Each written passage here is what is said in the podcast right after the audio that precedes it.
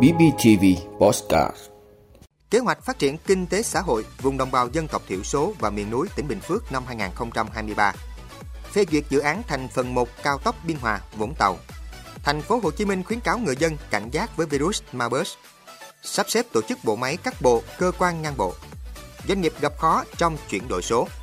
Nhật Bản nới lỏng điều kiện cư trú với lao động nước ngoài. Đó là những thông tin sẽ có trong năm phút tối nay, ngày mười tám tháng hai của bê pê tê vê. Mời quý vị cùng theo dõi. Thưa quý vị, Ủy ban Nhân dân tỉnh Bình Phước vừa ban hành kế hoạch số bốn mươi hai về thực hiện chương trình mục tiêu quốc gia phát triển kinh tế xã hội vùng đồng bào dân tộc thiểu số và miền núi trên địa bàn tỉnh năm hai không hai ba. Theo kế hoạch này, trong năm hai không hai ba, tỉnh Bình Phước phấn đấu giảm tối thiểu một nghìn hộ nghèo dân tộc thiểu số, giải quyết đất ở cho bốn mươi tám hộ, giải quyết nhà ở cho sáu trăm hai mươi chín hộ, trong đó xây dựng mới nhà ở cho bốn trăm ba mươi mốt hộ và sửa chữa nhà ở cho một trăm chín mươi tám hộ, hỗ trợ chuyển đổi nghề cho một nghìn ba trăm hộ, hỗ trợ nước sinh hoạt phân tán cho một nghìn ba trăm mười hộ, hỗ trợ nước sinh hoạt tập trung với bốn công trình.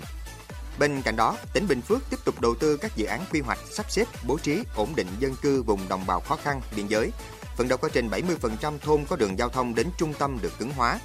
hỗ trợ phát triển sản xuất theo chuỗi giá trị, thúc đẩy khởi sự kinh doanh, khởi nghiệp và thu hút đầu tư, xây dựng vùng nguyên liệu liên kết sản xuất và tiêu thụ sản phẩm đầu ra cho các tổ hợp tác, hợp tác xã, vùng đồng bào dân tộc thiểu số và miền núi. Để đạt được những mục tiêu đã đề ra, chương trình được chia thành mười dự án thành phần với các nội dung về giải quyết đất ở, nhà ở, đất sản xuất, nước sinh hoạt, chuyển đổi nghề, quy hoạch, sắp xếp, bố trí, ổn định dân cư, phát triển sản xuất nông, lâm nghiệp, đầu tư cơ sở hạ tầng thiết yếu, phát triển giáo dục đào tạo, chăm sóc sức khỏe nhân dân.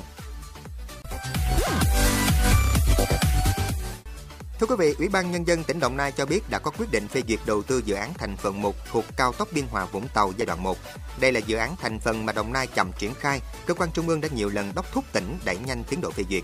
Dự án thành phần một cao tốc Biên Hòa - Vũng Tàu có chiều dài khoảng mười sáu ki lô mét, do Đồng Nai làm chủ đầu tư. Dự án có quy mô bốn làn xe, bề rộng nền đường gần hai mươi lăm mét. Giai đoạn hoàn chỉnh sẽ có sáu làn xe, bề rộng nền đường hơn ba mươi hai mét, vận tốc thiết kế là một trăm ki lô mét trên giờ. Dự án có điểm đầu và đây cũng là nút giao liên thông với đường tránh thành phố Biên Hòa. Trên tuyến có mười cầu vượt trục thông, sáu hầm chui dân sinh và mười bốn cây cầu. Cao tốc Biên Hòa Vũng Tàu có chiều dài gần năm mươi tư ki lô mét, được chia làm ba dự án thành phần với tổng vốn đầu tư gần mười tám nghìn tỷ đồng. Hiện dự án thành phần hai và thành phần ba do Bộ Giao thông Vận tải và Bà Rịa Vũng Tàu làm chủ đầu tư đã được phê duyệt.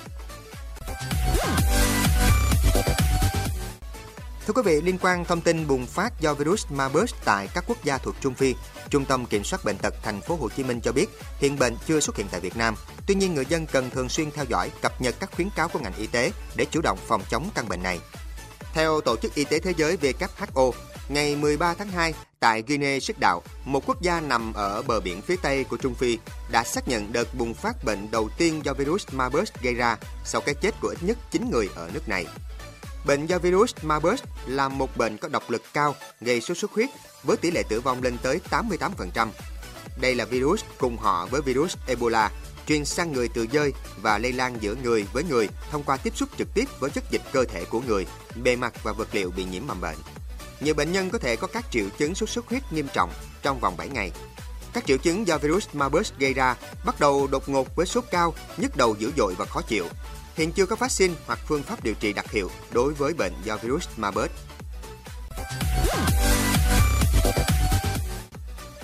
Thưa quý vị, Chính phủ vừa ban hành nghị quyết số hai mươi ngày mười bảy tháng hai năm hai không hai ba về một số nhiệm vụ giải pháp triển khai sắp xếp bộ máy của các bộ, cơ quan ngang bộ, cơ quan thuộc Chính phủ. Liên quan tới việc bố trí cán bộ, công chức, viên chức và giải quyết chế độ chính sách, Chính phủ quyết nghị các bộ, cơ quan ngang bộ, cơ quan thuộc Chính phủ có trách nhiệm tiến hành sắp xếp tổ chức bộ máy, đánh giá, phân loại, bố trí đội ngũ cán bộ, công chức, viên chức tại các tổ chức hành chính, đơn vị sự nghiệp mới được hình thành sau khi sắp xếp, bảo đảm lựa chọn được những người có phẩm chất, năng lực để đảm nhận những vị trí công việc mới, xây dựng kế hoạch, lộ trình và thực hiện việc sắp xếp số lượng lãnh đạo, quản lý, số lượng cán bộ, công chức, viên chức vô dư gắn với thực hiện tinh giản biên chế tại tổ chức hành chính, đơn vị sự nghiệp mới hình thành, giải quyết chế độ chính sách đối với các cán bộ, công chức, viên chức, người lao động vô dư, giải quyết chế độ thôi việc, chính sách tinh giản biên chế và các chính sách khác theo pháp luật hiện hành. Thực hiện sắp xếp lại số lượng cấp phó của người đứng đầu các tổ chức, đơn vị sau khi tiến hành sắp xếp tổ chức bộ máy được thực hiện theo quy định pháp luật hiện hành. Thưa quý vị, theo báo cáo thường niên chuyển đổi số doanh nghiệp hai nghìn không trăm hai mươi hai, bốn mươi tám phẩy tám phần trăm doanh nghiệp trong nước từng sử dụng một số giải pháp chuyển đổi số trong sản xuất kinh doanh, nhưng hiện tại không còn sử dụng. Cụ thể, báo cáo trên được xây dựng dựa theo khảo sát về nhu cầu, thực trạng triển khai các hoạt động chuyển đổi số của một nghìn doanh nghiệp trên cả nước thuộc nhiều lĩnh vực ngành nghề. Trong đó, bốn mươi tám phẩy tám phần trăm doanh nghiệp tham gia khảo sát đã từng sử dụng một số giải pháp chuyển đổi số để sản xuất kinh doanh, nhưng hiện tại đã dừng do các giải pháp này chưa phù hợp hoặc không còn phù hợp trong bối cảnh hiện tại của doanh nghiệp. Hiện chỉ có hai phẩy hai phần trăm doanh nghiệp làm chủ công nghệ, sáu phẩy hai phần trăm doanh nghiệp đã hoàn thành xác định mục tiêu chuyển đổi số và chỉ có bảy phẩy sáu phần trăm doanh nghiệp đã từng bước xây dựng kế hoạch để chuyển đổi số.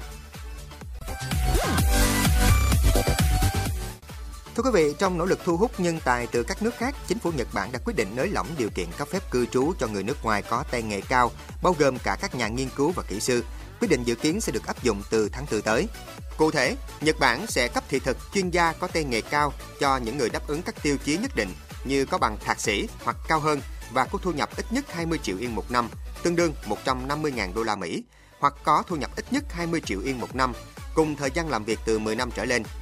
Bên cạnh đó, thị thực cũng được cấp cho nhóm đối tượng là giám đốc doanh nghiệp có thu nhập trên bốn mươi triệu yên một năm và có ít nhất năm năm kinh nghiệm làm việc.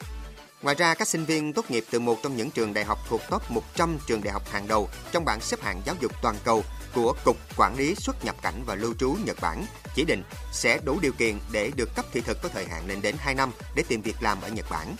Hiện nay, Nhật Bản đang cấp thị thực chuyên gia có tay nghề cao với thời hạn cư trú năm năm cho người nước ngoài kèm một số điều kiện nhất định dựa trên trình độ học vấn, kinh nghiệm làm việc, thu nhập hàng năm và các yếu tố khác.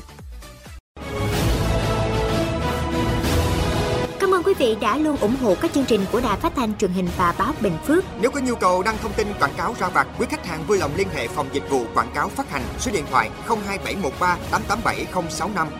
bê pê tê vê, vì bạn mỗi ngày.